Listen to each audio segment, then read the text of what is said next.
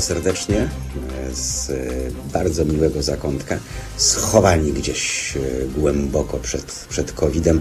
Dziś bardzo ważny temat i temat, który tak naprawdę rozpala wielu do czerwoności, ale myślę tu głównie o lobbystach, bo chyba to ich przede wszystkim rozpala, nas nieco mniej.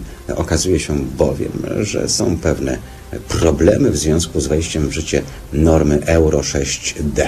O co chodzi? Pamiętają Państwo te problemy przy okazji nowego systemu homologowania pojazdów, ponieważ uznano, że tak naprawdę zużycie paliwa badane w warunkach laboratoryjnych ma się zupełnie nijak do tego, w jaki sposób te spalanie wygląda w rzeczywistości, w związku z czym postanowiono zmienić te normy. A że postanowiono zmienić normy, no to wówczas w sierpniu 2 lata temu zaczęła obowiązywać nowa norma i wszystkie auta, które po tej dacie, po końcu sierpnia, czyli od 1 września, nie zdążyły wyrobić się z nową normą, po prostu zostawały na placach. Jakie były efekty? No efekty były takie, że część dealerów oferowała potężne rabaty i wiele osób mogło kupić naprawdę nowiutki samochód za pół ceny, a ci, którzy nie zdążyli, nie znajdowali klientów, musieli jako dealerzy rejestrować te samochody na siebie. Co to oznacza? Oczywiście to dalej jest nowy samochód, który, nie wiem, ma na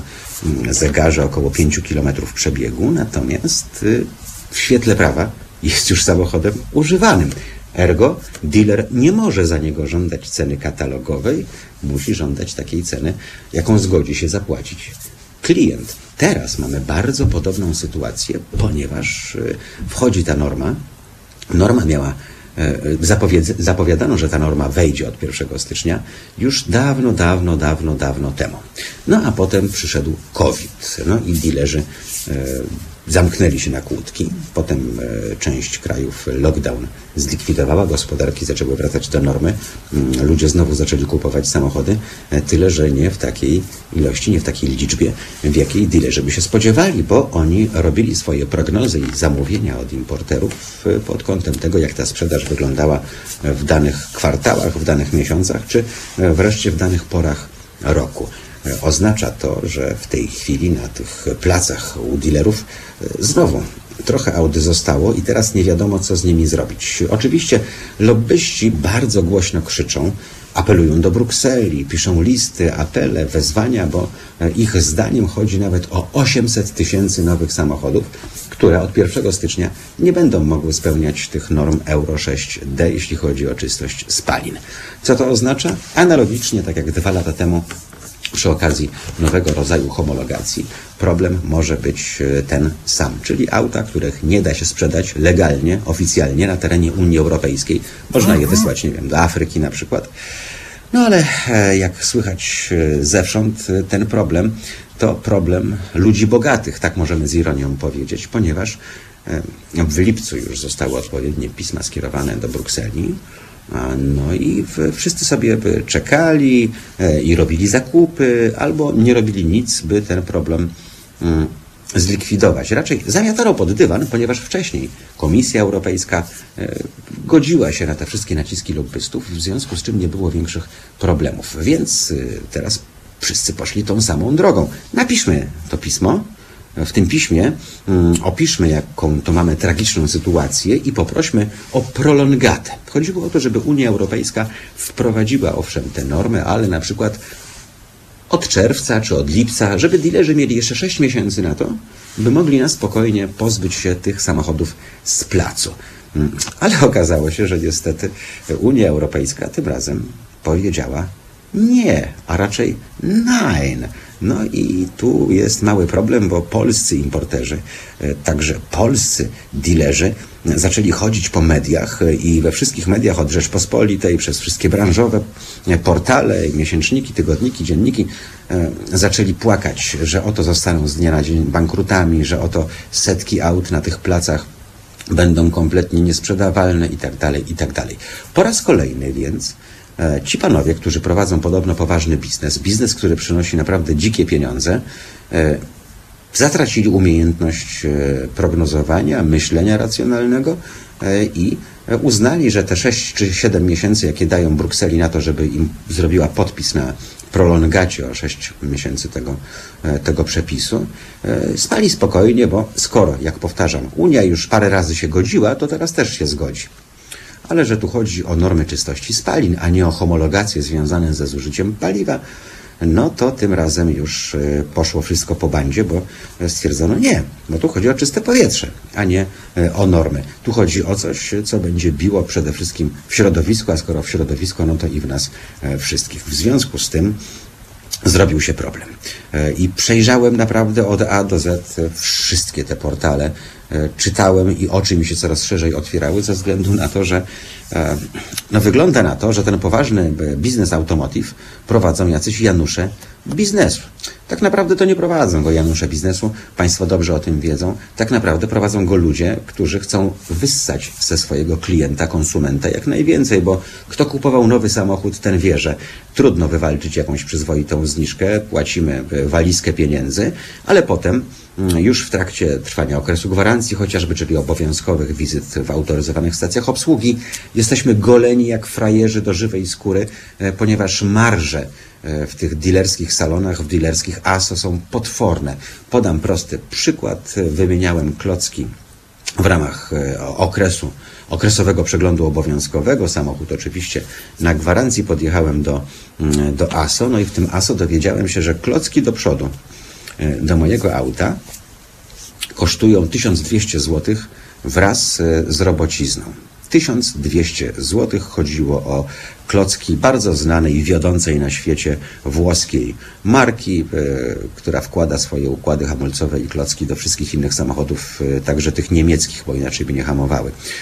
No i trochę mnie to zdziwiło, że 1200 zł za 4 klocuszki plus robotę pana mechanika plus wepnięcie wtyczki komputera, żeby wszystko już działało i nie wyświetlało żadnych błędów. Po czym zrobiłem przegląd tych, którzy owszem w ramach przepisów Unii Europejskiej, nie będąc autoryzowaną stacją obsługi, mogą takich rzeczy dokonywać, mogą dokonywać takich przeglądów i tak też zrobiłem. Te same klocki, tej samej wiodącej marki, zamiast za 1200 z robocizną, kupiłem za, uwaga, 250 zł oraz zapłaciłem w stacji, gdy dostałem pieczątkę do książki serwisowej, 150 zł. Więc za 400 zł zrobiłem to, czego ASO żądało ode mnie za 1200 zł. 800 zł zostaje w kieszeni. Więc lojalność klienta, to już udowodniły telekomy chociażby, prawda, zupełnie się nie opłaca.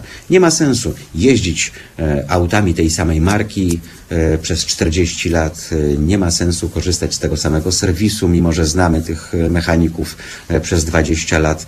To nie ma żadnego znaczenia. Znaczenie ma to, ile można na nas zarobić. Cóż, pewnie serwisy, dilerzy będą wskazywać na to, że oni mają wysokie koszty pracy i będą też jęczeć na to, że w ogóle koszty pracy w Polsce są wysokie, co nie jest za bardzo, jak Państwo wiedzą, zgodne z prawdą, bo w całej Unii Europejskiej większość państw rozwiniętych płaci dużo większe podatki. Teraz więc wszyscy oni płaczą, że place będą zalegały setki samochodów. I jak Państwo wejdą na którykolwiek portal branżowy, motoryzacyjny, to tam jest grubym, wytłuszczonym drukiem napisane, że to nasz koniec, że pójdziemy z torbami i tak dalej, i tak dalej. Na szczęście są niezależni eksperci branży automotive, którzy śmieją się z tego, bo wiedzą, że ten lobbying to jest tak naprawdę odnoga marketingu, czyli tego, żebyśmy my z jednej strony pobiegli, kupili to auto, a z drugiej, żeby teraz się, uwaga, polski rząd zlitował i żeby zrobił jakiś wyjątek, żeby oni z tymi samochodami nie zostali tak jak słynny Jan Himmelsbach z angielskim. I o tym właśnie chciałbym, byśmy porozmawiali z naszym pierwszym ekspertem, ekspertem branży automotive, który naprawdę spędził lata w pracy dla różnych koncernów. Obok tego jest prawdziwym pasjonatem motoryzacji, ponieważ jest kierowcą i wyścigowym, i rajdowym, no może teraz nieco emerytowanym. Natomiast automaniak i petrolhead, no, z krwi i kości, i ten petrol w jego krwiobiegu jest do dziś. Paweł Tomaszek jest z nami. Dzień dobry, Pawle, mam nadzieję, że się słyszymy. Cześć Mariusz, dzień dobry, witam Państwa. Pawle, słyszałeś moją zapowiedź i chciałbym, żebyś od razu się odniósł do tego, czy faktycznie w tej chwili będziemy mieli do czynienia przez tę okrutną Unię, która nie chce odstąpić od egzekwowania prawa, które było zapowiadane wiele miesięcy temu. Czy ci dilerzy teraz faktycznie zostaną tak na lodzie, bo czytam, że w całej Europie może chodzić nawet o, uwaga, 800 tysięcy samochodów nowych. Więc ja nie uważam, od razu powiem, postawię tą tezę, którą ty przed chwilą zasygnalizowałeś, ja postawię ją mocniej i powiem, że nie uważam, że byłby to, że jest to problem czy w Polsce, czy w Europie, dlatego, że tenże problem dotyczy jakiegoś tam skrawka stopów dilerskich i pewnie jakiegoś tam ułamka małego dilerów, którzy być może mogą mieć problem, natomiast to nie jest to problem całego środowiska dilerskiego, nie jest to problem importerów. No, w Polsce chyba jest to problem mniejszy niż być może w jakichś wybranych państwach europejskich, dlatego że no, po pierwsze rzeczywiście wymagania, jeżeli chodzi o jakość spalin, cały czas się zmieniają, zaostrzają i rzeczywiście Unia powoduje, że stopień jak gdyby skomplikowania konstrukcji samochodu, on postępuje, dlatego że wraz ze spełnianiem tych wymogów dotyczących emisji spalin, no trzeba modyfikować konstrukcję, to jest kosztowne.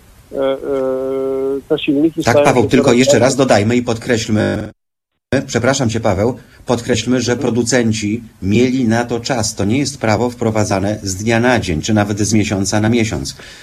Oni wiedzieli krok po kroku, jak ta norma Euro 6 będzie ewoluowała i w jakim kierunku. Tak, to prawda. Oni wiedzieli, natomiast liczyli na to, że dostaną możliwość rejestracji tych samochodów w ramach takiej specjalnej procedury, czyli w ramach rejestracji końcowych partii produkcji. Natomiast jak gdyby polskie Ministerstwo Infrastruktury nie zgodziło się na to, prawdopodobnie w wyniku nacisków z Unii Europejskiej i rzeczywiście co mogą zrobić teraz liderzy? No albo sprzedać te samochody, no presja społeczna jest taka, że oczekiwanie społeczne jest takie, że to musi być taniej, albo zarejestrować i na spokojnie czekać, ponosząc koszty finansowania tych samochodów i ponosząc koszty polisy OC, która w ich przypadku to jest rzędu 50 zł miesięcznie, więc nie są to aż tak duże pieniądze. Natomiast trzeba wyraźnie zaznaczyć, że to zaostrzenie przepisów i ta niemożliwość rejestracji w nowym roku dotyczy bardzo, bardzo niewielkiej, wybranej grupy pojazdów. Oczywiście to dotyczy wielu marek, ale po pierwsze nie każdej marki, wielu marek i wybranych modeli i wybranych wersji tych modeli. I najciekawsze jest to prawdopodobnie, że te silniki, tak zwane stare w cudzysłowie, to są silniki, które wielu z nas, tych, tak jak mówiłeś, tych petrolheadów, czy tych ludzi, którzy w sposób tradycyjny pojmują motoryzację, to są silniki bardziej pożądane niż te silniki nowoczesne, które czasem są trzycylindrowe albo mają bardzo małe pojemności. Są ludzie, jest duża grupa klientów, którzy wolą silniki większe, z większą ilością cylindrów i chętnie kupią te samochody, bo wiedzą, że zaraz ich nie będzie. Jest taki teraz moment motoryzacji, że ta stara, tradycyjna motoryzacja odchodzi w przeszłość i w ogóle należy sobie postawić pytanie, jak ten silnik spalinowy będzie funkcjonował w motoryzacji za 10, 15 czy 20 lat. Czy to będzie wciąż numer jeden, jeżeli chodzi o napęd w samochodach, czy to może będzie jakieś tam uzupełnienie. Więc reasumując, ja nie przypuszczam, żeby to był duży problem motoryzacji czy polskiej, czy europejskiej. Z nim sobie dilerzy czy importerzy poradzą. Także te artykuły, które się teraz ukazały w mediach, ja uważam, że albo to był właśnie lobbying marketingowy środowisk dilerskich i importerskich, przepraszam, wręcz odwrotnie, no bo to jak gdyby wskazywałoby problemy i odwodziłoby klientów od kupowania samochodów, myślę, że będzie zupełnie normalne. Zresztą trzeba wiedzieć, że te normy ewoluują, to co powiedziałeś przed chwilą, Mariusz, one ewoluują cały czas i one się zmieniają i co parę miesięcy mamy problem z tym, że wygasają homologacje na samochody i trzeba te samochody sprzedawać albo rejestrować i sprzedawać już zarejestrowane, więc jak gdyby to jest problem, z którym stykają się dealerzy od lat, a w ciągu ostatnich lat on się oczywiście nasilił, i bo te normy przyspieszyły, wchodzą coraz to nowe szybciej niż powiedzmy 10 lat temu, gdzie te normy się zmieniały co 5-7 lat, no to w tej chwili są zmiany co kilka miesięcy, nawet w niektórych przypadkach. Czyli tak naprawdę chodzi o odpowiedni model biznesowy importerów i dealerów, którzy pomni tego, co się działo w poprzednich latach, jeśli chodzi o normy, jeśli chodzi o sposoby homologacji, powinni teraz inaczej planować zamówienia i inaczej planować produkcję, bo dlaczego teraz Unia Europejska ma o to dbać, albo dlaczego mają wręcz dbać o to konsumenci, kupując auta, bo jest histeria, że to się nie sprzeda. Tak naprawdę no to nie my, konsumenci, odpowiadamy za modele biznesowe poszczególnych przedsiębiorstw, tak, czy to produkcyjnych, czy zajmujących się importem, a potem dealerów, tylko oni sami, więc moglibyśmy powiedzieć: płaczecie w mediach, że zostaną wam setki aut na placach, ale to jest wasz problem, a nie nasz, i nie widzimy tu potrzeby, żeby którykolwiek rząd, czy ten w Brukseli, czy ten w Warszawie, szedł wam w jakiś sposób na rękę, bo na tej zasadzie to oni mogliby naprodukować tych samochodów, a możliwości mają i 2 razy tyle, prawda? I potem płakać o rany, co teraz będzie, bo my z tym zostajemy na placu i to będzie teraz gniło. A kilka portali z tych wiodących naprawdę w swoich dziełach motoryzacyjnych wręcz używało takich lidów. Paweł, dilerzy boją się, że ich auta zgniją na placach. No to jest po prostu, nie chcę tego nazywać brutalnie, ale to jest po prostu nie dość, że nadinterpretacja, to brzmi to wręcz żałośnie. No. I tyle. Zresztą pracowałeś dla kilku prawdziwych koncernów motoryzacyjnych i znasz te sprawy od podszewki, prawda? Tak, to prawda. No, musicie Państwo wiedzieć, że przecież są rozmaite strategie rozważane zarówno w koncernach, jak i w środowiskach dealerskich. To są organizacje, które ściśle ze sobą współpracują i one są przygotowane na różnego rodzaju scenariusze i są również przygotowane na scenariusz taki, jaki jest teraz, kiedy ministerstwo nie zgodziło się na to, żeby przedłużyć możliwość rejestracji tych samochodów w Polsce i żeby były one rejestrowane w przyszłym roku, i one muszą być zarejestrowane w tym roku i one wszystkie będą zarejestrowane w tym roku. Dilerzy otrzymają pomoc od importerów, którzy pewnie dodatkowo zrabatują te samochody, żeby dealerowi się opłacało zarejestrować i chwilkę poczekać, a dealerzy będą realizowali różną strategię. Ten dealer, który będzie miał tych samochodów więcej, być może będzie je sprzedał taniej, a dealer, który będzie miał tych samochodów kilka i nie będą stanowiły na jego stoku zbytniego problemu, pewnie będzie trzymał cenę. No, będą obowiązywały zasady ogólnie znane w handlu, w gospodarce rynkowej, czyli zasada podaży i no więc właśnie. I ona będzie decydowała o... I popytu, dokładnie tak. Mhm. Jaki będzie poziom cen sprzedaży tych samochodów. Natomiast powiem o jeszcze jednym walorze tych samochodów, bo mówiliśmy o tym, że one mają te silniki, w cudzysłowie, stare, które odchodzą, których zaraz nie będzie, i jeżeli teraz klienci nie kupią tych samochodów, to już nigdy nie kupią samochodu z takim silnikiem, który dla wielu jest silnikiem lepszym. Ale trzeba pamiętać, że samochody, które już zostały kupione zarówno przez importerów, jak i przez dealerów od importerów, no to one były kupowane jeszcze w starych cenach. A zapewne Państwo jesteście świadomi, że według różnych analiz ceny samochodów nowych w Polsce w tym roku, czy też w ciągu ostatniego roku, porównując październik do października, one wzrosły o 8 do 10%. Wszystkie ceny biorąc do koszyka i uśredniając te wzrosty cen. I to jest jeden parametr, który uczyni te samochody bardziej atrakcyjne od tych, które zostaną, które będzie można zamówić i odebrać w przyszłym roku.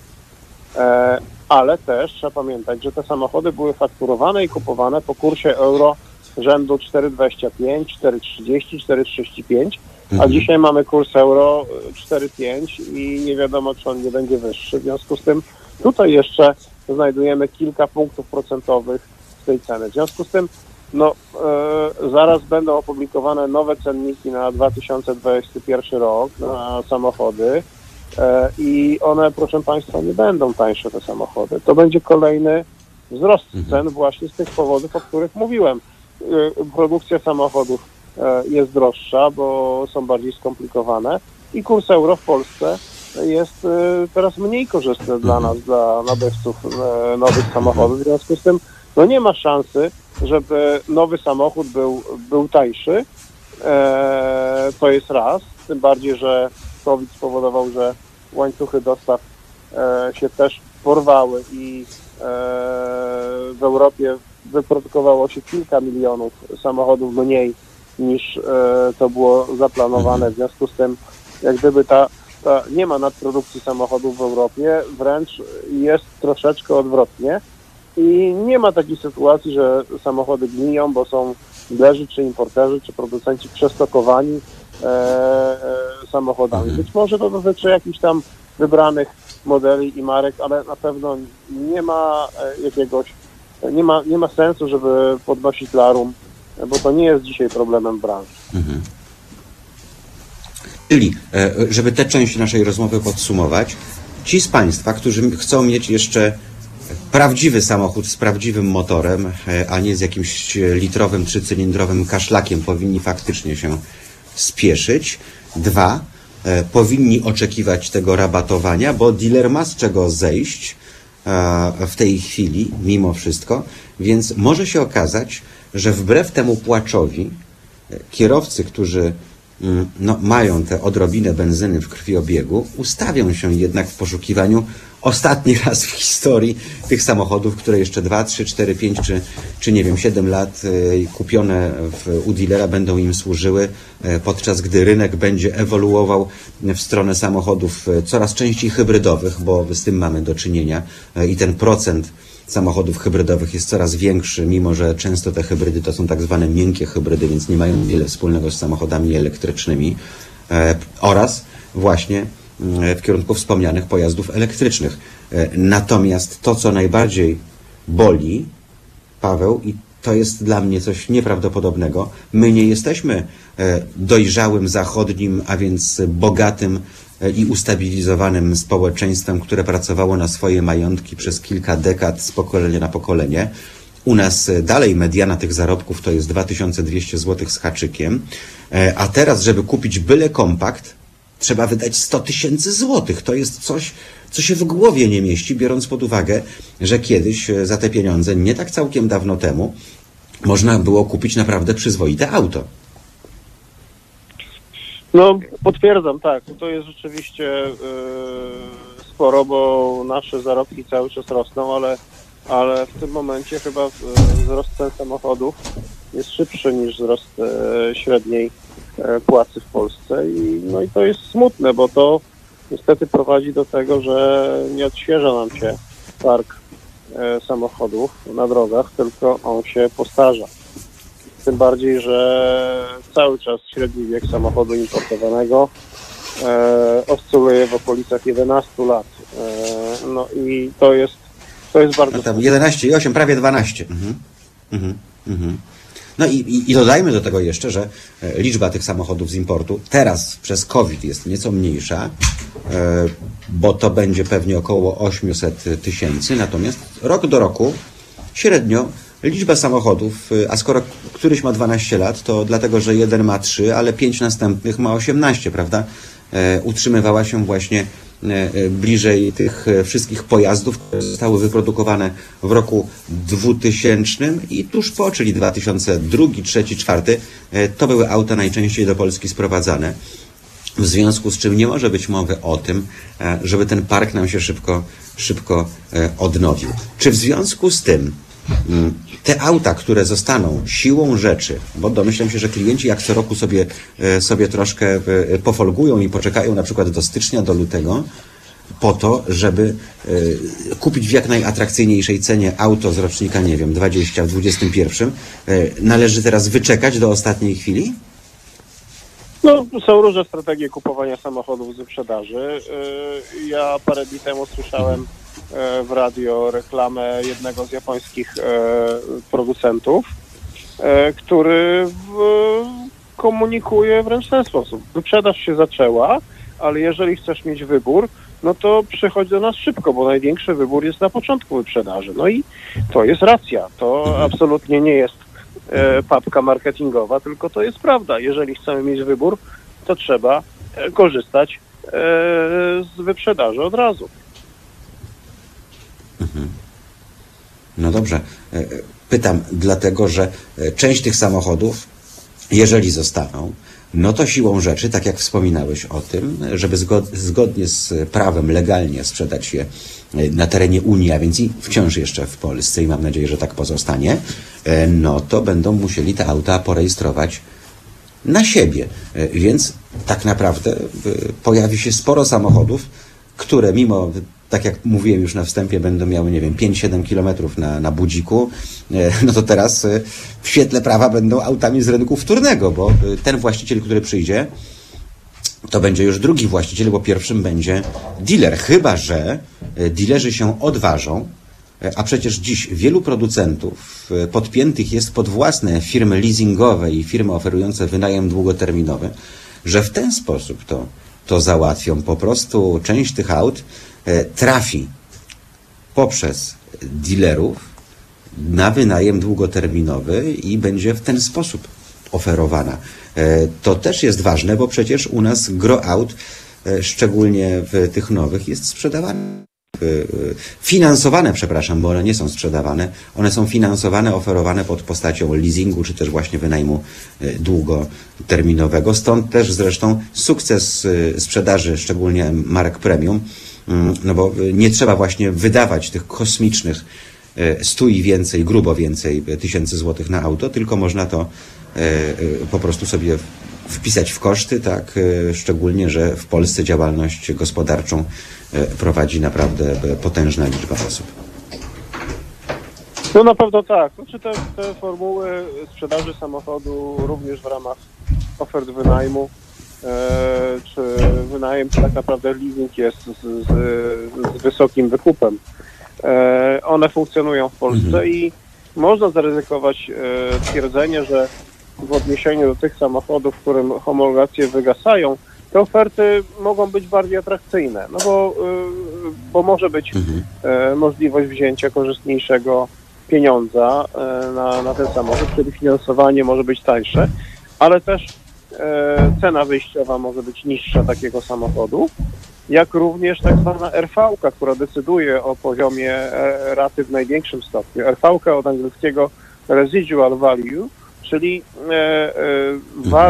wartość rezydualna eksploatacji, tak, wartość rezydualna, czyli jest to prognozowana wartość dotycząca samochodu, którego użytkujemy, ileż ten samochód będzie wart za 3 lata po pokonaniu na przykład 60 czy powiedzmy 90 tysięcy kilometrów. No to można zaryzykować twierdzenie, że te samochody, którym wygasają homologacje, one będą w tej ofercie atrakcyjniejsze niż te, które pozostaną w ofercie i będą dostępne w przyszłym roku.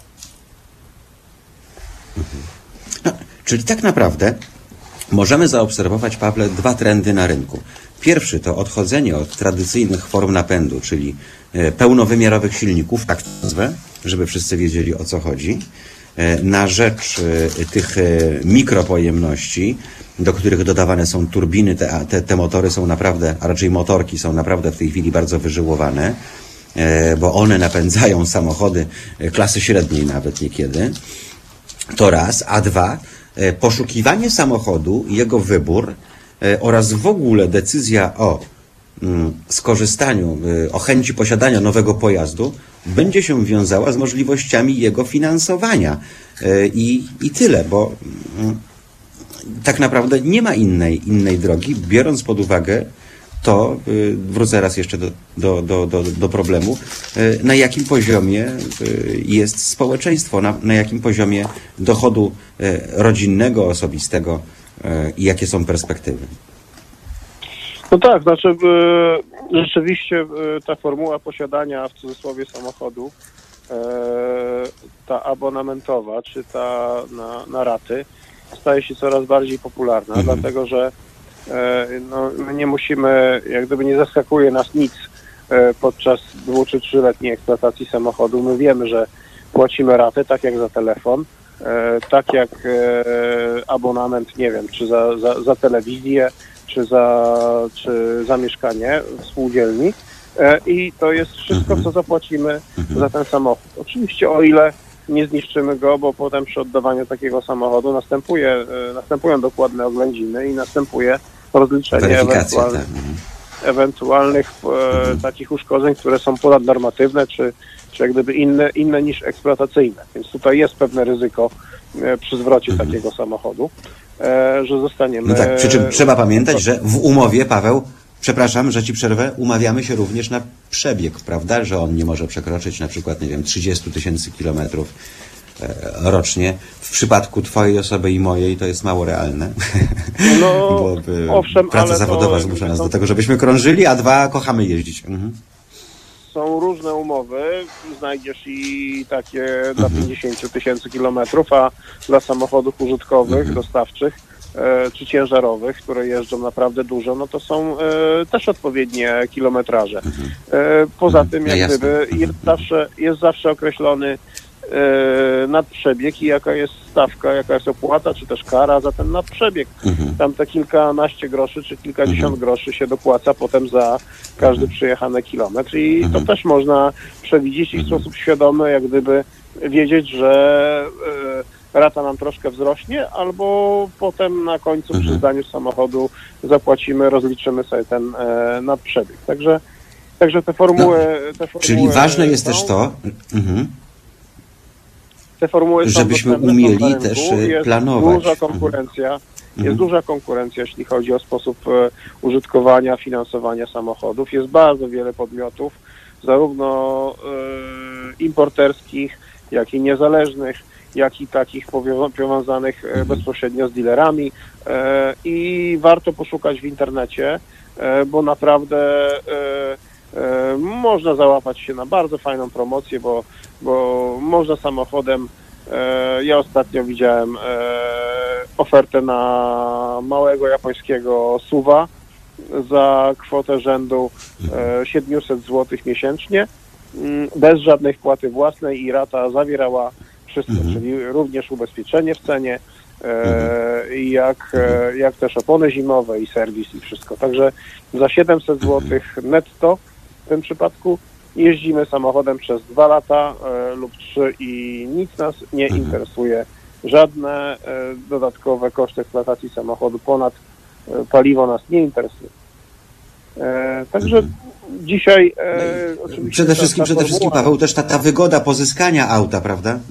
Bo no, umówmy się, wpłata wstępna 0, płacę, podpisuję umowę, wyjeżdżam i z góry przez cały okres eksploatacji wiem, ile mnie to będzie kosztowało.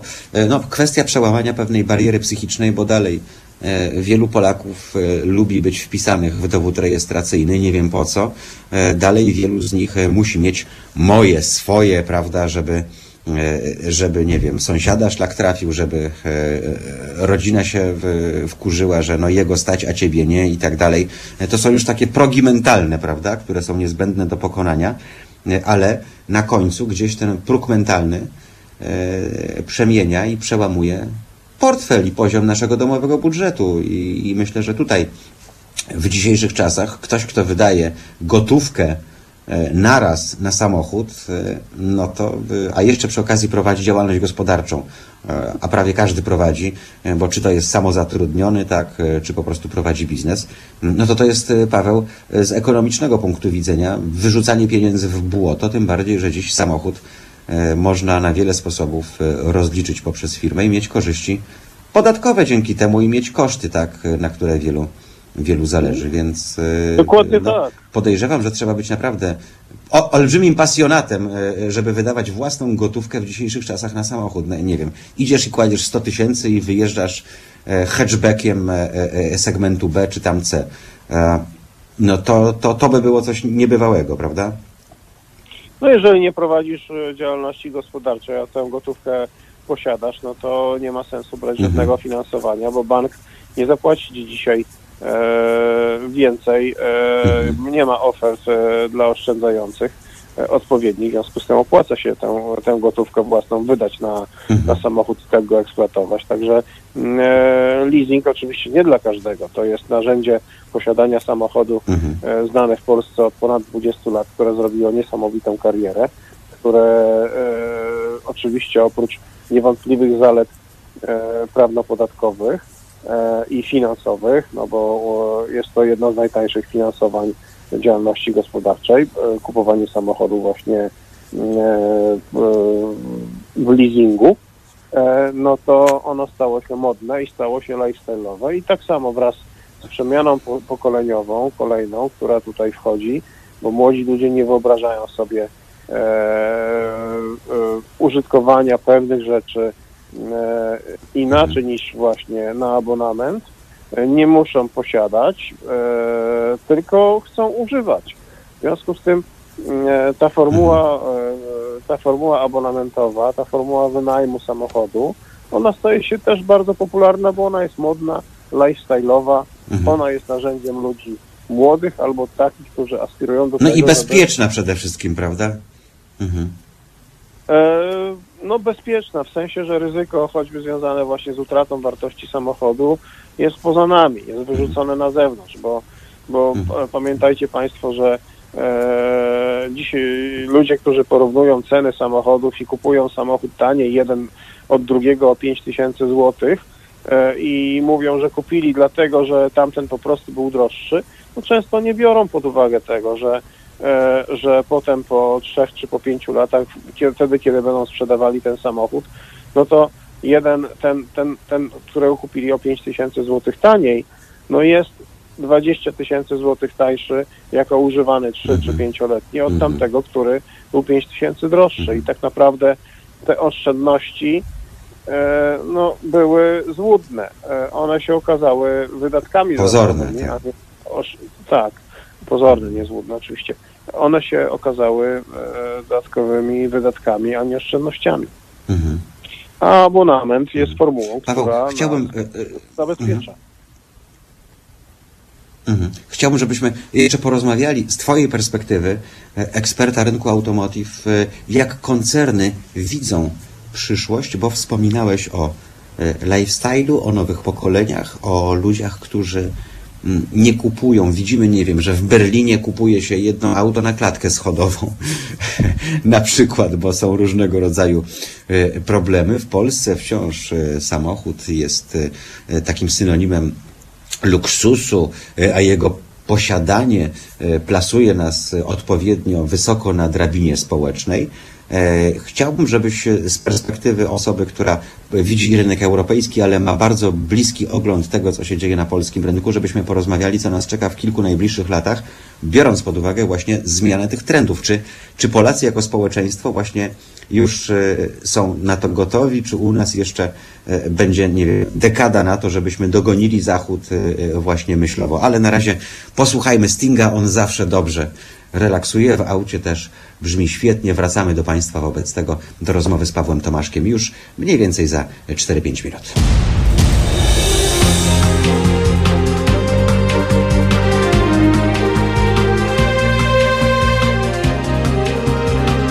Halo Radio.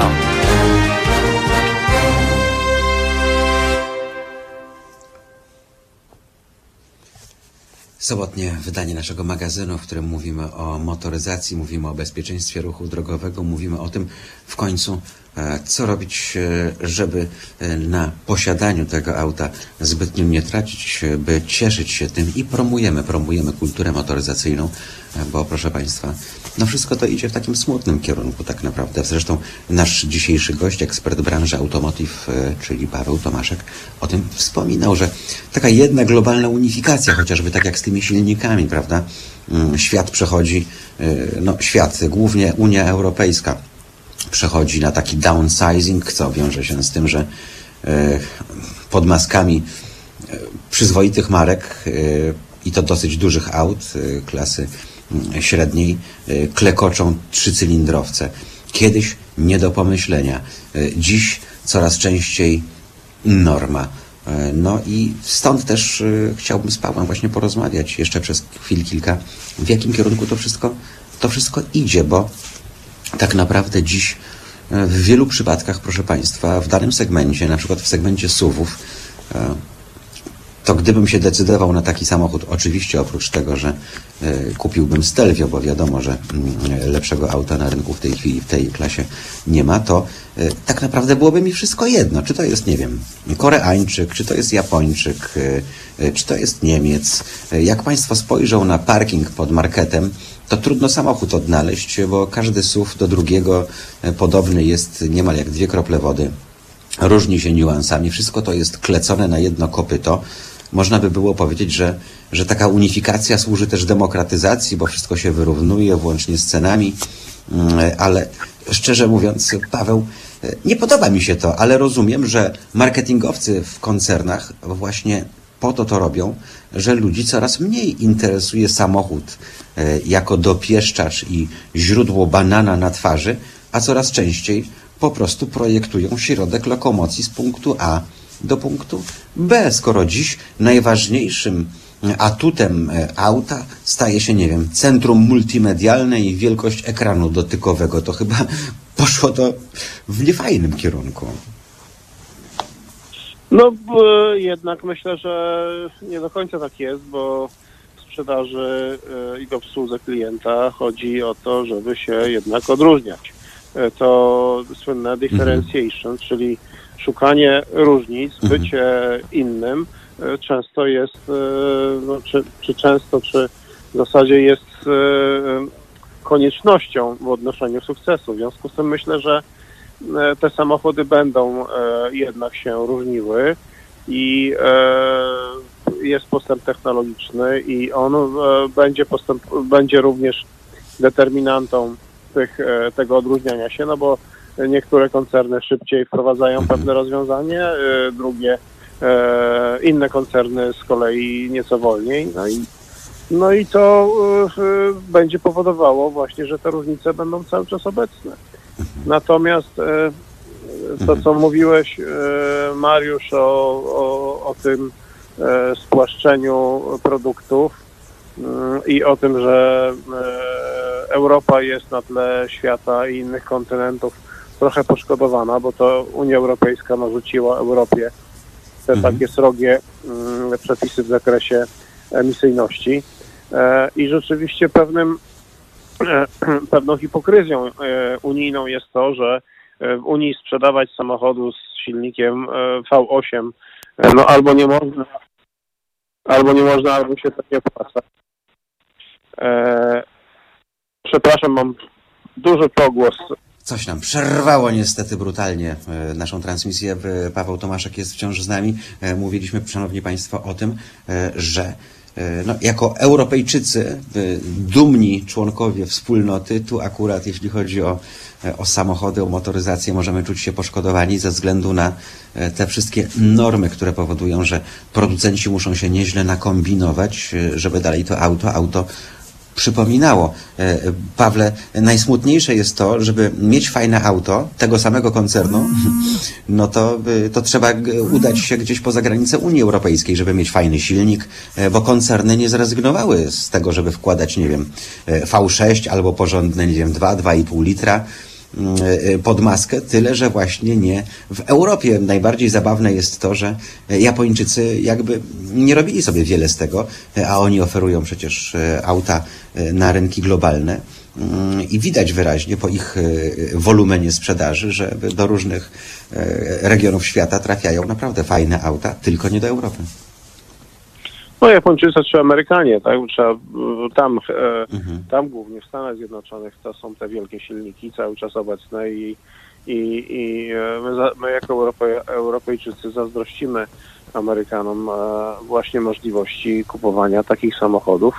Już abstrahując od tego, że te samochody tam kosztują połowę tego, co w Europie.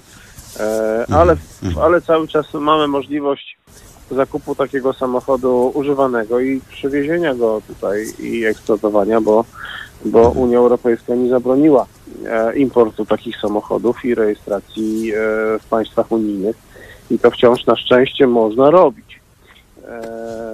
Natomiast no, ograniczenia są i nie jest to takie proste. No właśnie, nie jest takie proste. Pytałem Cię przed przerwą o to, czy w ogóle każdy kolejny rok to będzie rok, w którym my będziemy siłą rzeczy zbliżać się do tego, co dzieje się w Europie. Tam coraz częściej auto, stety albo niestety, ale służy po prostu jako środek komunikacji marki X. Ma więc zapewniać, nie wiem, w zależności od potrzeb konsumenta odpowiednią przestrzeń w bagażniku, odpowiednią przestrzeń w kabinie pasażerskiej i tak dalej, i tak dalej. Natomiast no nie wiem, czy się ze mną zgodzisz, coraz mniej samochodów w samochodzie. No, ja myślę, że można mieć takie obserwacje, ale też myślę, że trendów w motoryzacji jest bardzo dużo. Jaką wagę będzie miał każdy trend w czasie, trudno to przewidzieć.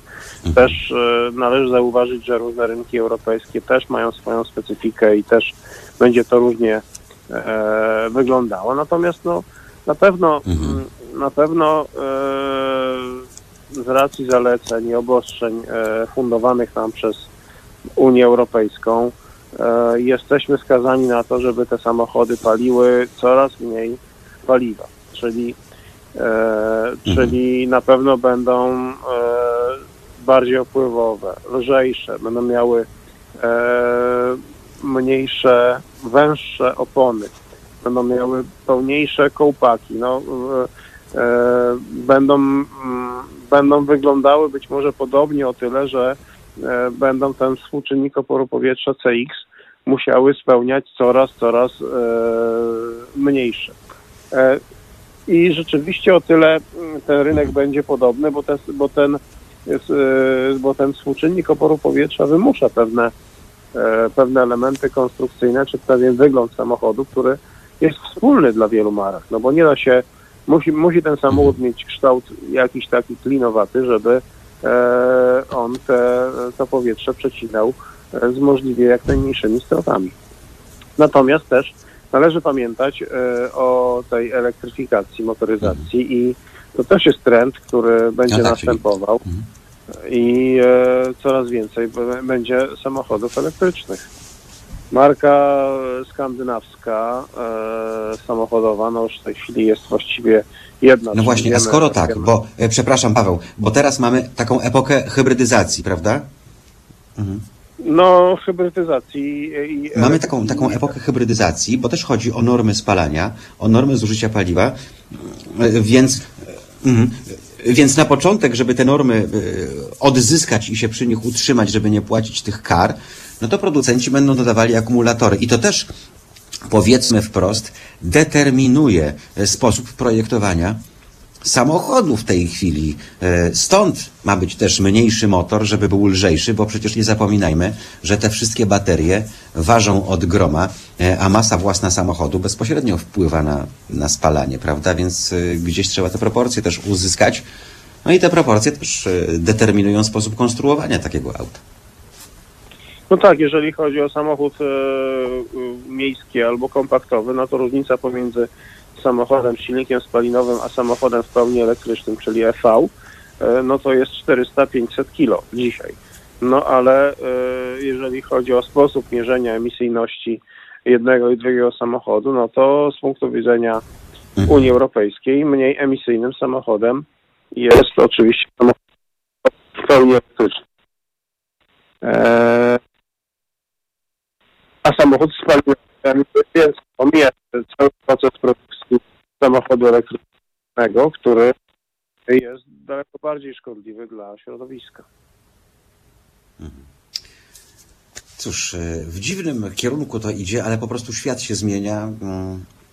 My też może powinniśmy się zmienić po prostu swoje postrzeganie tego, co było dla nas fajne jeszcze kilka czy kilkanaście lat temu. Nie zapominajmy, że młodzież, która teraz dojrzewa, urodziła się już w epoce, kiedy powiedzenie, że coś było przed erą internetu, jest nie do pomyślenia, więc po prostu dla większości konsumentów z czasem to, co dla nas jest takie dziwaczne i z czym trudno nam się pogodzić, co sprawia, że czujemy się troszkę jakbyśmy przeleżeli pod lodem, będzie po prostu, szanowni państwo, normą i chyba trzeba się do tego powoli zacząć przyzwyczajać. Podsumowując dzisiejszą rozmowę z Pawłem Tomaszkiem, proszę się nie martwić o dealerów i patrzeć przez palce na ich narzekania, jacy to są biedni albo będą dzięki temu, że te wszystkie auta zostaną na placach. One nie zostaną, bo dilerzy, miejmy nadzieję, zaoferują na tyle atrakcyjne rabaty na te pojazdy, że będzie sens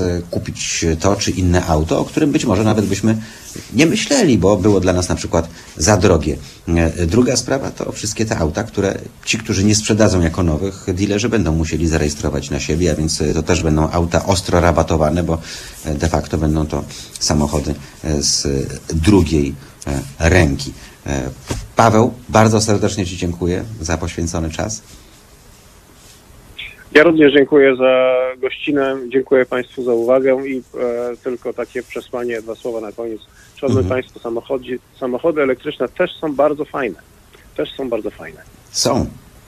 Są, bo jak ktoś chce mieć rakietę dzisiaj, to nie znajdzie tej rakiety pośród aut z, nie wiem, V6 i turbo pod maską, ale znajdzie właśnie wśród aut elektrycznych, bo one przyspieszają liniowo i no, robią piorunujące wrażenie na drodze, jeśli chodzi o osiągi, więc może ta pełna elektryfikacja to będzie coś, w czym będziemy mogli odnajdywać te przeżycia związane z przyjemnością prowadzenia samochodu. Oby tak było. Paweł Tomaszek, ekspert branży automotive, był Państwa i naszym gościem.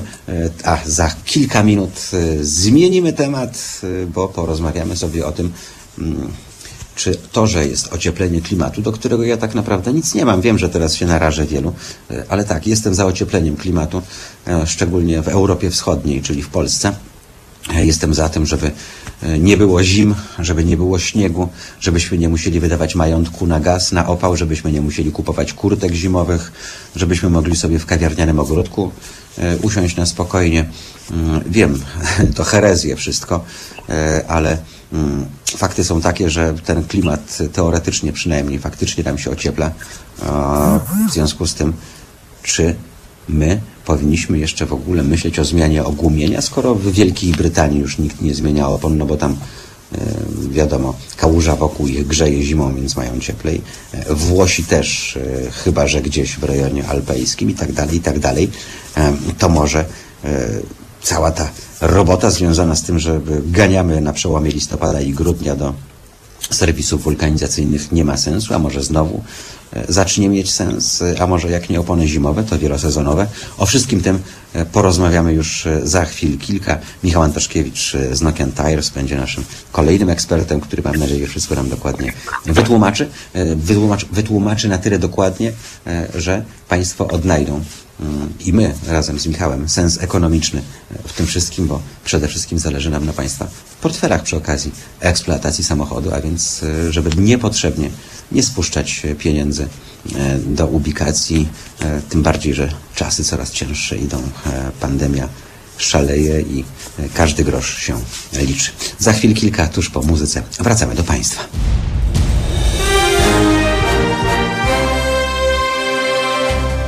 Halo Radio. Gadamy i trochę gramy.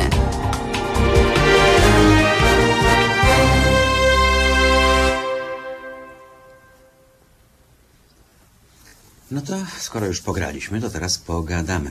Pogadamy, szanowni państwo, o oponach zimowych i jeżeli nie zimowe, to może wielosezonowe, a może jak ktoś gania tylko po mieście 5 km w te i 5 z powrotem do pracy, to może w ogóle powinien sobie darować. Nie wiem, przyznam państwu, że też mam coraz większy dylemat, to znaczy nie dylemat, jeśli chodzi o gumienie zimowe, bo to oczywiście jeżdżąc w długie trasy w sezonie typu grudzień, luty czy też marzec oczywiście ma sens, bo wiele rzeczy po drodze może nas zaskoczyć, chociażby z gwałtowną śnieżycą. Nic tam, że tego śniegu za godzinę nie będzie, ale może być go wystarczająco tyle wtedy, kiedy podróżujemy, że nas przewiezie nie w tę stronę, w którą trzeba. Pan Mirek Kasprzak jeszcze a propos rozmowy z Pawłem Tomaszkiem napisał: to sobie kup 12-litrowego RR, czyli Rolls-Royce'a, o stopniu sprężania 6, spalaniu 20/100, bo ma 6 cylindrów. Myślę, panie Mirku, że to trochę niezrozumienie tematu, bo na przykład wystarczy mi 2-litrowe turbo 280 koni, tak jak w Alfie Romeo. I naprawdę nie muszę mieć V6, chociaż te na szczęście jeszcze moja ukochana włoska marka produkuje i mam nadzieję, że tak pozostanie. Natomiast gorsze jest to, że ci, którzy naprawdę niekoniecznie posiadają V6 po to, żeby ścigać się spod świateł, ale żeby mieć fan z jazdy wtedy, kiedy tego potrzeba, mogą dziś czuć się trochę zagubieni właśnie w dobie tej elektryfikacji, w dobie tego, że samochody coraz częściej przypominają nam takie centra komputerowe i elektrowozy, a nie auta z żywo bijącym sercem pod maską. Michał Antoszkiewicz jest z nami, Nokian Tires. Michale, dzień dobry, witam cię serdecznie. Dzień dobry państwu, witam cię, Mariusz. Powiedz mi, bo przyznam ci się bez bicia i państwu również, których nas wielu dzisiaj ogląda, że jeszcze nie byłem u wulkanizatora. Naprawdę. 8 stopni codziennie w porze, w której wyjeżdżam do pracy.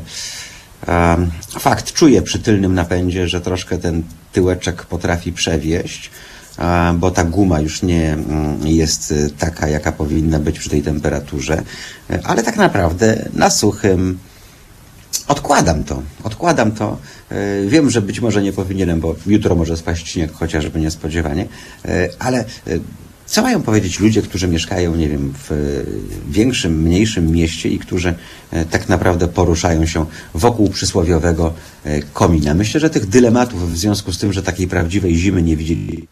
Wracamy znowu, jakiś kłopot techniczny, coś nam się dostało do układu paliwowego, najwyraźniej jakiś farfocel i zerwało nam połączenie. Mam nadzieję, że teraz już państwo dobrze nas słyszą.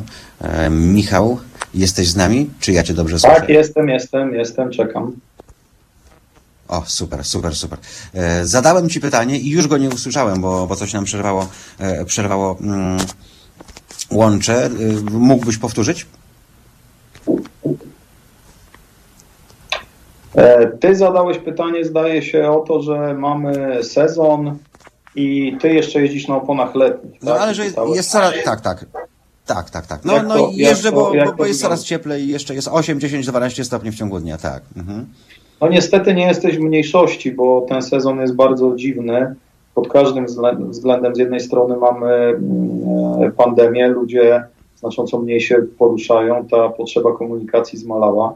Z drugiej pogoda nas wciąż rozpieszcza i tak większość myśli jak ty, że no, w porządku jest powyżej 8 stopni, kiedy wyjeżdżasz na drogę i w zasadzie można pozostać na oponach letnich. Natomiast to, o czym już mówiliśmy wielokrotnie i o co apelujemy, pamiętajmy o tym, że ta średnia temperatura, średnia to jest słowo klucz, kiedy wyniesie 8 stopni, możemy śmiało te opony zmieniać. Dzisiaj tak naprawdę ona już się waha nawet w województwie mazowieckim między 0 a 10, może 12.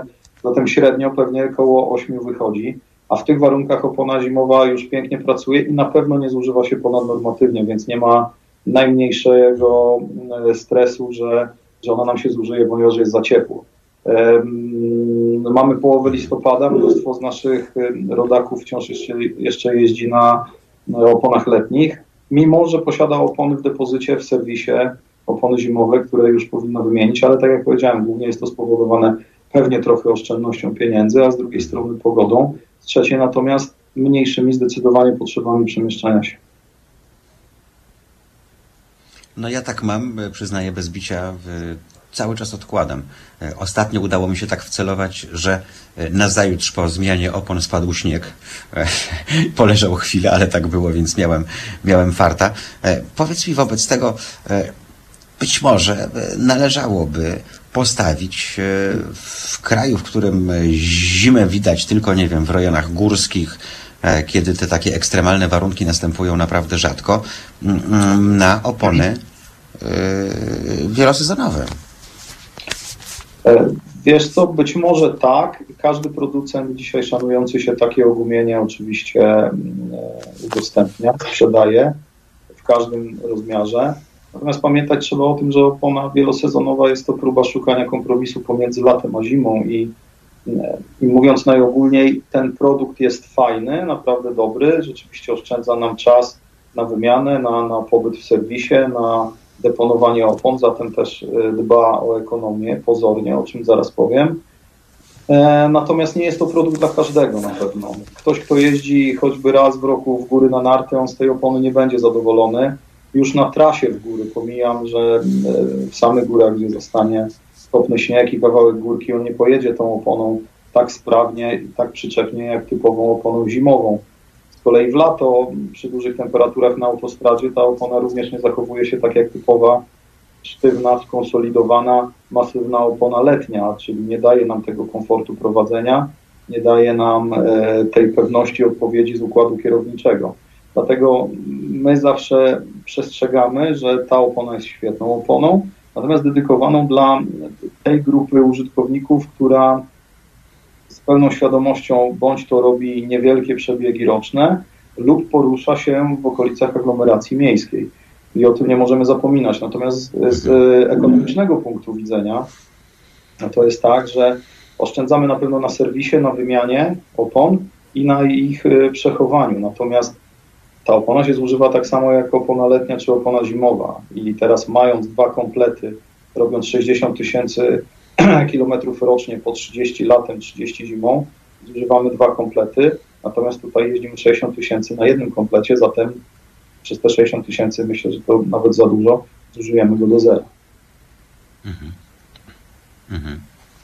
Wobec tego taki złoty środek to faktycznie są dwa komplety opon, tyle że dziś wciąż, szczególnie tak jak wspominałeś, w dobie pandemii ludzie patrzą na portfele, patrzą na ich zawartość, patrzą jaka będzie przyszłość, niechętnie wydają pieniądze na rzeczy takie ponadstandardowe, a obawiam się tego, że niestety wciąż pokutuje na przykład takie myślenie, że co będę kupował nowe, ten sezon i tak jest krótszy, bo tak jak powiedziałeś pół roku, ale tak naprawdę jeżeli ktoś zmienia opony, to jest listopad, grudzień, styczeń, luty, no może 4, może 5 miesięcy, a sąsiad kupił fajne używki u wulkanizatora i zapłacił po tam nie wiem 80-100 zł za sztukę.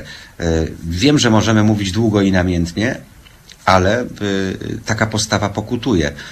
Tymczasem okazuje się, że już nie jest tak jak kiedyś, że opona zimowa była luksusem. Ona już tym luksusem nie jest i to wcale nie jest opona, która będzie nas kosztowała, nie wiem, jakąś znaczną część budżetu. Nie jest luksusem i być nie powinna tak naprawdę. My w Polsce nie mamy oczywiście legalizacji prawnych związanych z koniecznością wymiany opon na zimowe. Natomiast ja tu chcę powiedzieć jedno, że o ile rozumiem, że w tych trudnych czasach ci ludzie, którzy nie decydują się na zakup opon zimowych, nie robią tego zakupu, ponieważ tak jak powiedziałeś, pewnie jest gro innych potrzeb lub choćby obaw o budżet domowy. O tyle trochę trudniej mi zrozumieć tych użytkowników, którzy mają opony zimowe w depozycie, a mimo tego wciąż nie wymieniają ich. Bo naprawdę to nie jest tak, że opona zimowa jak zastanie 10 stopni, bo taka jest obiegowa opinia, taka legenda na rynku, to ona się dramatycznie szybko zużywa. To nie jest prawda. Tak naprawdę ta opona sobie świetnie da radę i w 10 i w 15 stopniach. Być może parametry jezdne, takie właśnie odpowiedź na ciasno pokonywanych zakrętach będą trochę słabsze niż opony letniej. Natomiast co do zużycia, głębokości bieżnika to nie ma praktycznie żadnego znaczenia. bo najbardziej konsumuje opony temperament kierowcy, czyli to, jak używamy pedału przyspieszenia i hamulca. Więc jakby tutaj nie ma obaw, stąd jakby to, co powiedziałem. Trochę się dziwię tym użytkownikom, którzy mamy połowę listopada jeszcze nie wymienili, mimo że te opony mają, bo chyba to wynika jednak z oszczędności, że pewnie przyoszczędzę na kolejną zimę i jeszcze na tych oponach pojeżdżę.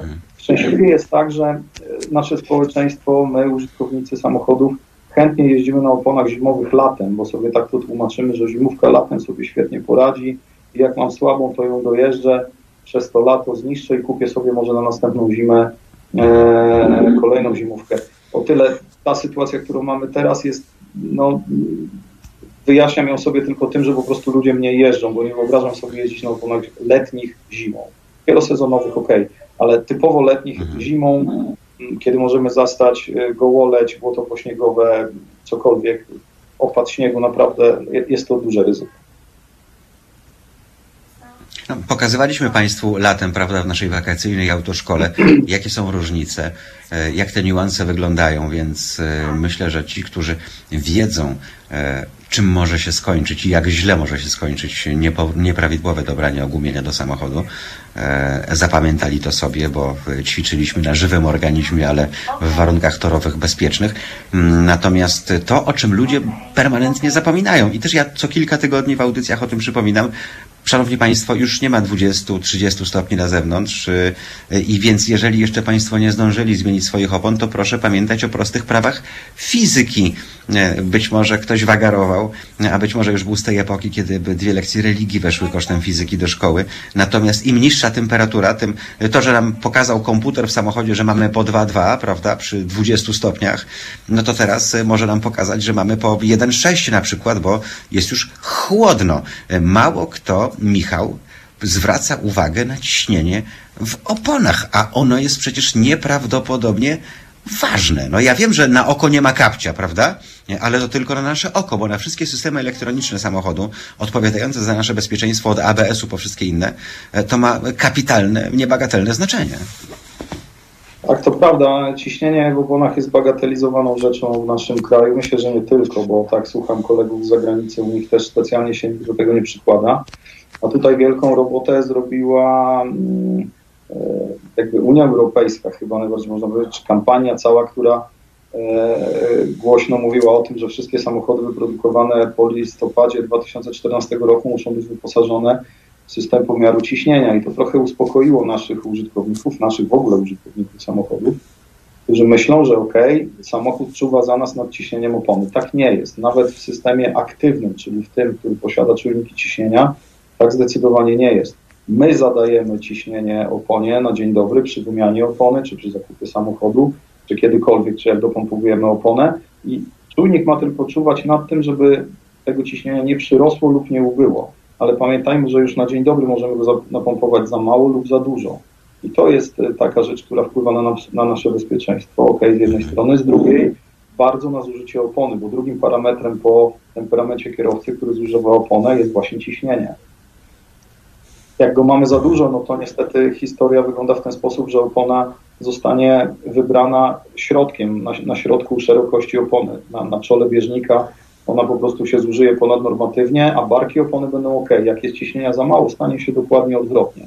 Czyli krótko mówiąc, zamiast zrobić, nie wiem, 20, 25 tysięcy, 30 na oponie, zrobimy na niej 15 i ona będzie się nadawała do wyrzucenia. Ale najważniejsze jest to, że pamiętajmy o tym, że nasze samochody, nawet nowoczesne, choć nadal w Polsce średnia wieku samochodu to jest 12 lat, więc my tutaj mówimy o nowoczesnych samochodach nowych po 2014 roku, ale mamy nadal bardzo dużo tych starych. Pamiętajmy o tym, że to jest naprawdę bardzo ważna rzecz i gorąco namawiam do tego i namawiamy wszyscy w naszej branży, żeby przynajmniej kilka razy w sezonie to ciśnienie sprawdzić, bo tak jak Mariusz powiedział, zadajemy je w jakichś warunkach, potem one się zmieniają, choćby spadnie ciśnienie atmosferyczne i temperatura na zewnątrz i to ciśnienie w oponach nam się zmieni znacząco. Dlatego warto go dość regularnie kontrolować, a przynajmniej przed jakimiś długimi trasami i wyjazdami. Bardzo często to ciśnienie zadane przez producenta może nam się różnić między osiami. bardzo często należy sprawdzać, nie na przykład pompować porówno wszystkie cztery, tylko pompować te koła tak, jak mamy to podane w instrukcji obsługi.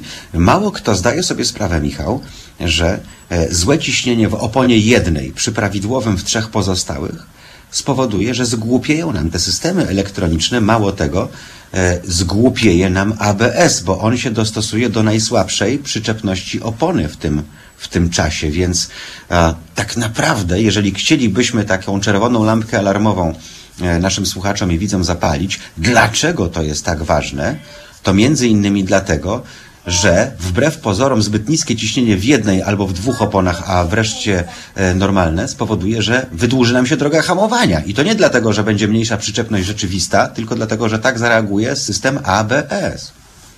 Tak, dokładnie, i to wydłuży się naprawdę znacząco. Także to co mówisz, jest absolutnie świętą prawdą i należy tego przestrzegać i nie bagatelizować ciśnienia w oponach, bo tak jak powiedziałem, ekonomiczne skutki pod tytułem zużycie opon to jest drugorzędna rzecz, natomiast drugorzędna sprawa, natomiast bezpieczeństwo nasze w naszym samochodzie i wszystkich innych użytkowników drogi to jest absolutny priorytet, dlatego jeszcze raz dbajmy o to naprawdę, jak najczęściej się da, sprawdzajmy ciśnienie. Tym bardziej, że czasami zabraknie nam 15, 20 centymetrów, może pół metra i uderzamy w przeszkodę. Wyobraźmy sobie, że gdybyśmy jechali sprawnym autem z odpowiednio napompowanymi oponami, to by nam tego dystansu nie zabrakło, a my nie doprowadzilibyśmy na przykład do kolizji czy wypadku. Michał, jeszcze jedna ważna sprawa z punktu widzenia domowego budżetu użytkowania samochodów i wydatków związanych z łożeniem nań, bo tak się zastanawiam, czy dla części osób rozwiązaniem nie byłoby zamówienie sobie całego drugiego kompletu opon, ale z kolei, żeby nie pchać ich w potężne wydatki, bo na co dzień latem jeżdżą na 17, bo 15 wydaje im się niczym kółka od fortepianu przy danym egzemplarzu samochodu czy modelu, to może ze względów bezpieczeństwa i ze względów ekonomicznych to zorganizować sobie, raz wydać na drugi komplet felg opony o mniejszym rozmiarze, bo producenci takie rozwiązania dopuszczają. I na przykład zimowe 15, a letnie 17. Co ty o tym sądzisz? Jeżeli jest to dopuszczone przez producenta pojazdu, a tego dowiemy się najsprytniej i najszybciej przez odnalezienie wklejki takiej homologacyjnej w naszym pojeździe, ona będzie najczęściej na wlewie, na klapce wlewu paliwa lub na drzwiach, na słupku drzwi pasażera lub kierowcy. Jeżeli jest rozmiar dopuszczalny, to jak najbardziej. Musimy jednak pamiętać o tym, że każdego rodzaju tuning taki samozwańczy może się skończyć różnie, dlatego że w samochodzie, który oryginalnie z salonu, z fabryki wyjechał na 17, czasem zwyczajnie 15 się zamontować nie da, bo na przykład ma potężne hamulce, czy to już tylko to uniemożliwi założenie opony mniejszej. Natomiast jeżeli producent homologował mniejsze opony, nie zmieści się tak. Jak najbardziej jest to możliwe i dopuszczalne. Na pewno oszczędzi pieniądze, choć z drugiej strony trzeba pamiętać o tym, że często wymiana felg w samochodach właśnie z systemem pomiaru ciśnienia tym aktywnym, czyli z czujnikami, wiąże się z dokupem jeszcze kolejnego kompletu czujników. Zatem wymiana czy dokupienie nowego kompletu kół często dziś wiąże się jeszcze z zakupem dodatkowego kompletu czujników, co powoduje tę inwestycję, i zaprogramowaniem ich oczywiście i usługą droższą, powoduje ją znacząco droższą. Przy czym nie jest to oczywiście w każdym modelu samochodu. Trzeba wiedzieć, czym się poruszamy. Sam wspomniałeś o tym, że gro tych aut ma 12 lat średnio, to znaczy, że mają i 12 i więcej bardzo często. Chodzi o samochody wyprodukowane po 2014 roku. Natomiast wiele aut, nie wiem, 10-letnich, 8-letnich, to są cały czas pełnosprawne, fajne wozy i nie ma co krytykować, bo część osób woli, nie wiem, 2-3-letni czy 5-letni używany wyższej klasy niż za te same pieniądze klasy miejskiej. Ja tu mam na myśli także kwestię bezpieczeństwa i wygody własnej takiego użytkownika, bo Michał, w momencie, kiedy producent przewiduje rozmiar opon od 15 do 17, załóżmy, to ja chyba zdecydowałbym się na te 15 i przymknąłbym oko na estetykę tego samochodu, że on wygląda jak na kółkach od fortepianu, bo za to ja będę miał większy profil tej opony, a nie zapominajmy, że polskie drogi dalej, jak zjedziemy z tych głównych, z autostrad, z ekspresówek, to przypominają takie drogi w gorszej kategorii. Tu jeszcze Europą Zachodnią na pewno nie jesteśmy, a wystarczy trochę mrozu i kałuża, która się zgromadziła, zamienia się w lodowisko, a jak wcieknie do środka, to rozsadza. Dzisiaj jedziesz do pracy, wracasz wieczorem, już możesz mieć tam mały lej po bombie, a jeszcze parę godzin wcześniej był asfalt. Chodzi o to, że prawdopodobieństwo uszkodzenia opony o wysokim profilu, o wyższym profilu jest mniejsze. Tak, to prawda, dlatego ta zamiana na zimę na oponę o wyższym profilu jak najbardziej ma sens z tego względu, o którym ty powiedziałeś. Z ekonomicznego punktu widzenia też pewnie ma sens, bo 17 komplet samych opon będzie porównywalny z zakupem kompletu kół, może nie jakichś bardziej ekskluzywnych aluminiowych felg, ale kompletu kół o rozmiarze 15, więc zawsze warto to rozważyć, jak najbardziej zdecydowanie. No i tym bardziej, że mamy pełną wygodę, bo wtedy nie tracimy czasu na opasanie tej felgi od nowa co sezon i tak dalej, tylko po prostu wymieniamy komplet, a jak jeszcze ktoś ma garaż i odpowiednie miejsce do przechowywania, to przecież może zrobić to samemu i też się nic nie stanie. Pytanie od słuchacza, jaka jest różnica pomiędzy zimówką a oponą błotno-śniegową? Proszę wyjaśnijcie to ludziom, Michał. Błotno-śniegowa opona w naszej nomenklaturze to jest mud and snow, to jest oznaczenie, które często właśnie ma opona zimowa, tylko zimowa ma oznaczenie M+S plus snow, czyli błoto plus śnieg, plus na boku opony mamy wizerunek tych trzech szczytów śnieżnych, który już definiuje jasno oponę zimową. Natomiast zawsze zimówka jest M+S. To jest jakby M+S może być bez szczytów i to jest błotno-śniegowa, natomiast M+S ze szczytami, zimowa zawsze ma M+S. Różnica, no... Czyli, dzisiaj przepraszam Michał, czyli może być błotno-śniegowa, a nie być zimówką. Może, tak w pierwszej fazie miały opony na przykład właśnie wielosezonowe, które nie miały oznaczenia, te takie pierwsze, które się pojawiały na naszym rynku, one miały oznaczenie tylko M+S i ludzie myśleli, że to już jest taka zimówka, a właśnie wtedy tak nie było, nie można na przykład było jechać do Niemiec, gdzie jest obowiązek posiadania opony zimowej, bo tylko te trzy szczyty wyznaczają to, czy to jest opona stricte zimowa, czy nie. Ja dzisiaj tak szczerze mówiąc, jak się skupię mocno, to nie jestem przekonany, czy te błotno-śniegowe, jeszcze takie tylko błotno-śniegowe bez zimówki, jeszcze ktokolwiek robi. Nie umiem odpowiedzieć na to pytanie, tak szczerze. Moja firma na pewno nie, koledzy z zaprzyjaźnionych brandów premium też nie. Także to jest chyba dla mnie już troszeczkę taki śpiew przeszłości. Kiedyś, no i oczywiście, przepraszam, import z Ameryki, to jest ze Stanów Zjednoczonych, to jest to, gdzie mamy M+S, a to nie jest zimówka. Tam jest właśnie ten przypadek, gdzie M+S, mat plus snow nie jest oponą zimową. U nas M+S to jest najczęściej już z oznaczeniem szczytów i jest to zimówka, więc tej różnicy na dzisiaj nie ma. Okej, a powiedz mi, a propos jeszcze amerykańskich opon, mamy je zutylizować, jeżeli sprowadzamy sobie auto na takich oponach, czy one się do czegoś nadają na europejskich drogach? One, czy się nadają, to pewnie rzecz wtórna, bo zależy jak kto jeździ i gdzie jeździ, natomiast przede wszystkim one nie mają homologacji, one nie są dopuszczone do ruchu w Europie i to chyba kończy dyskusję, więc tak, powinniśmy je wymienić zdecydowanie. Nie będę tutaj wchodził w szczegóły, czy te amerykańskie są dobre, czy nie, bo tu też jest wiele legend. To jest opinii, ale powinniśmy je wymienić, tak. Z tego czysto prawnego. No to jest kapitalna informacja, bo przecież no, import ze Stanów Zjednoczonych wyraźnie rośnie w ostatnich latach i ludzie sobie, nie wiem, Mustangi sprowadzają, prawda, bo one kosztują dużo mniej w porównaniu z europejską siecią dealerską Forda. No i konia z rzędem temu, kto oprócz wymiany reflektorów na europejskie przyjrzy się temu, czy ta opona również nadaje się i ma homologację na rynek europejski. To jest bardzo ciekawe. No to prawda, ja powiem Ci szczerze, że zapoznałem się z danymi, pamiętam, mam w głowie, że jeszcze w zeszłym roku do nas wjechało 1 milion aut z zagranicy, natomiast nie mam pojęcia jaki odsetek z tego był ze Stanów Zjednoczonych, bo to raczej była Europa i tam z tymi oponami, pomijając ich jakość, nie było tego problemu, że nie miały homologacji.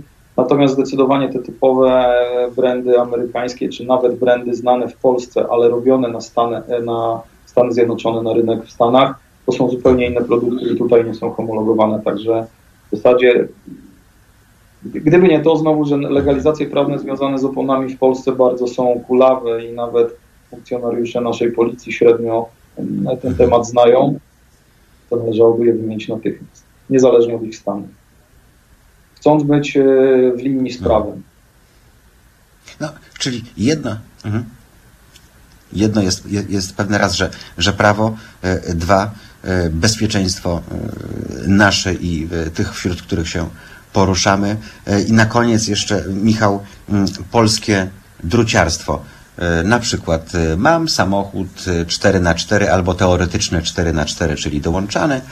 Ja nie muszę, bo mnie ten napęd 4x4 zawsze wyprowadzi z każdego nieszczęścia. Albo mam samochód z napędem naprzód, czyli ten najczęściej spotykany. Okej, co ja będę wydawał? Nie wiem, 800 na opony, wydam 4, założę na przednią oś, czyli tę napędową, dzięki czemu się nigdzie nie zakopię. I takie półśrodki bardzo często są gorsze niż nie robienie niczego.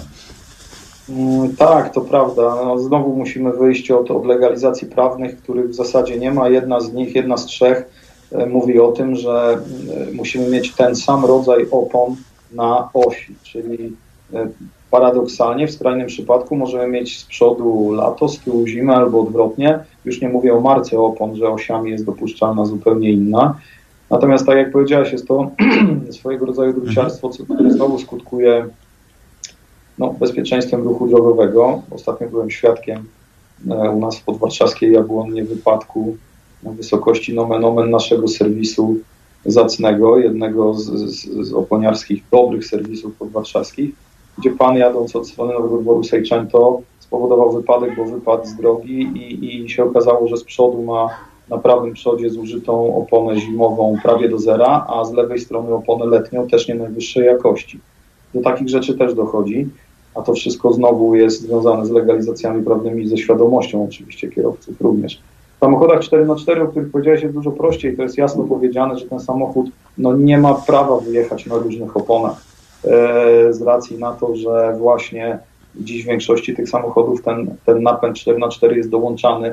Tam tych systemów elektronicznych jest jeszcze znacznie więcej niż w przeciętnym samochodzie, nawet dobrze wyposażonym osobowym.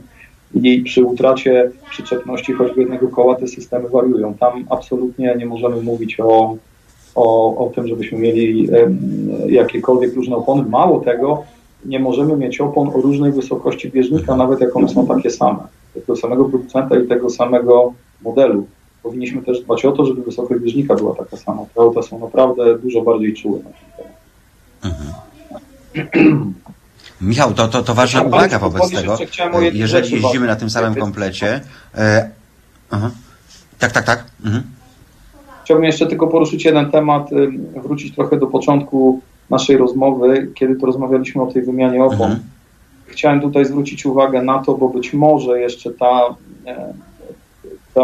ta słaba wymienialność opon, wizyt w serwisie naszych rodaków, tej przekładki z lata na zimę, może bierze się też stąd, że obawiamy się przyjechać do serwisu oponiarskiego.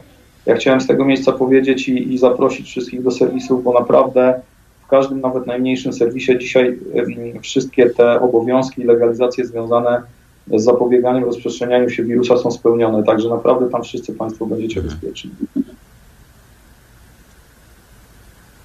To ważne, na pewno, bo pamiętam marzec i lockdown, wtedy też ludzie czuli się zagubieni i nie wiedzieli, czy można jechać, czy nie można, jak pojadą, czy to nie będzie niebezpieczne. Dziś zakażeń mamy po 20 parę tysięcy na dobę, więc zagrożenie jest wielokrotnie wyższe, tym bardziej warto o to dbać. Natomiast to, o czym zacząłem mówić, Michał, bo jeżeli ja mam auto z niepermanentnym 4x4, czyli przednia oś zazwyczaj, nie tak jak w Alfie, że to tył jest główny, a przód dołączany, zazwyczaj jest przód ciągnący, a dołączany tył, powoduje, że ten bieżnik na kołach napędowych staje się cieńszy, szybciej się wyciera moment napędowy przenoszony na oś i tak dalej.